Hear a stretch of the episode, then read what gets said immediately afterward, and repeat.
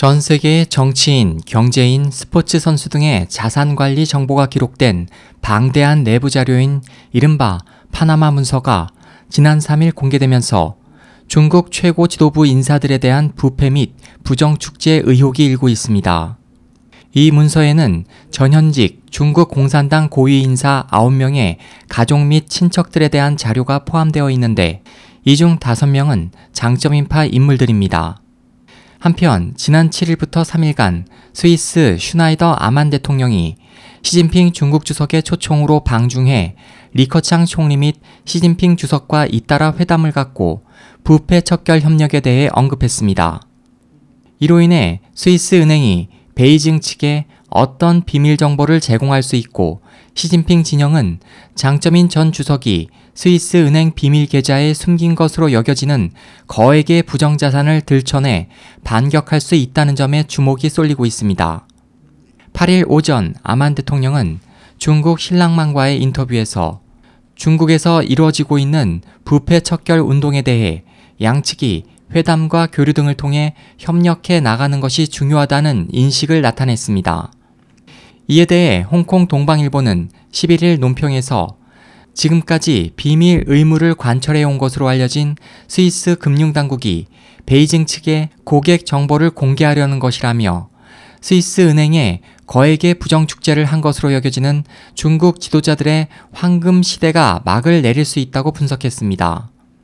중국의 부패 관료가 스위스 은행의 최대 고객 중 하나로 꼽힌다는 한 통계에 따르면 중국 고위층의 부패 관료가 스위스 금융기관에 개설하고 있는 계좌 수는 5천 개 이상이고 예금 액수는 3천억 달러, 약 345조 원을 상회합니다.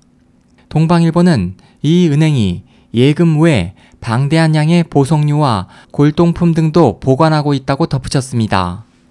파나마 문서 유출 소동 중에 열린 시리 두 사람과 스위스 대통령과의 반부패 협력 회담이 당국이 장점인파의 전국 교란에 대한 반격을 취할 조짐으로 여겨지면서 향후 동향에 이목이 쏠리고 있습니다.